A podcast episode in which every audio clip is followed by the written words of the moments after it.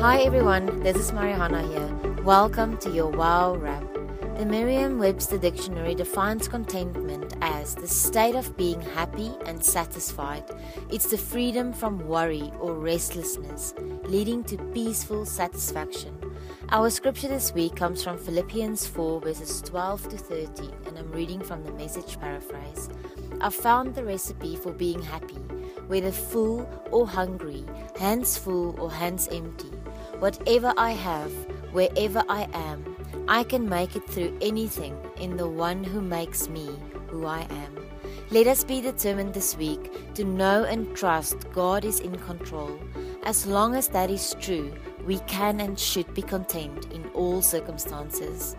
Find our strength in Christ, who gives us the power to do whatever the task at hand requires.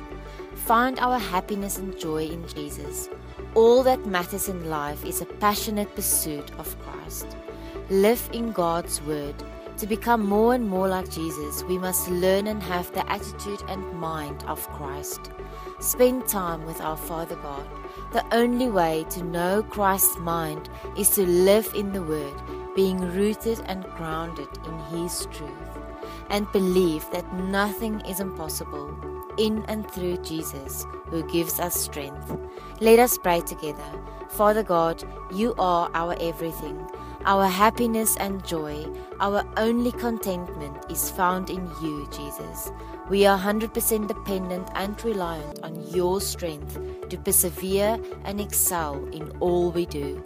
Give us a pure and holy passion to become more and more like you, Jesus. You make us who we are. Thank you that nothing is impossible and that there is always hope. Let our lives glorify you. In the mighty name of Jesus we pray. Amen. Have the most wonderful week.